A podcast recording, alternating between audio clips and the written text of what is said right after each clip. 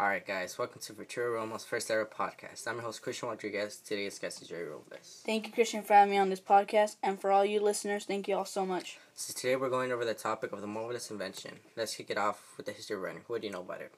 Well, I know that the history of writing is important because we wouldn't know much about the past without it. Is there anything else you know about the history of writing? Nope, that's it. So, we're going to switch the topic. Both three cultures developed their writing styles independent of all others. I know that the Olmecs, Sumerians, and the Chinese are the three that developed their writing system individually. Uh, are you ready for the next question? Sure am. What alphabet is the base for the letters we use today? I believe that the alphabet we use today is based on the Latin alphabet. Alright, now moving on to Gutenberg and his business. Who was he and where was he from? Gutenberg was born in Germany. He was a blacksmith, goldsmith, printer, and publisher who introduced printing to Europe. Good job with those facts, Jerry. Now, what did he invent and when?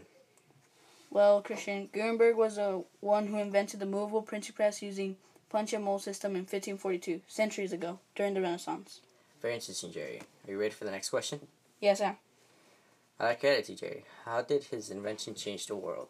His invention changed the world by many reasons. For example, it lowered the cost of books, libraries increased, mass production of books got published, more people learned how to read and write. I really want to know more about the third phase of printing, but we're out of time. Maybe next time. Thanks for listening to Victoria Roman's first ever podcast, a product of Adobe Youth Voices. Find us on iTunes and follow us on Twitter and Instagram at AYV with us.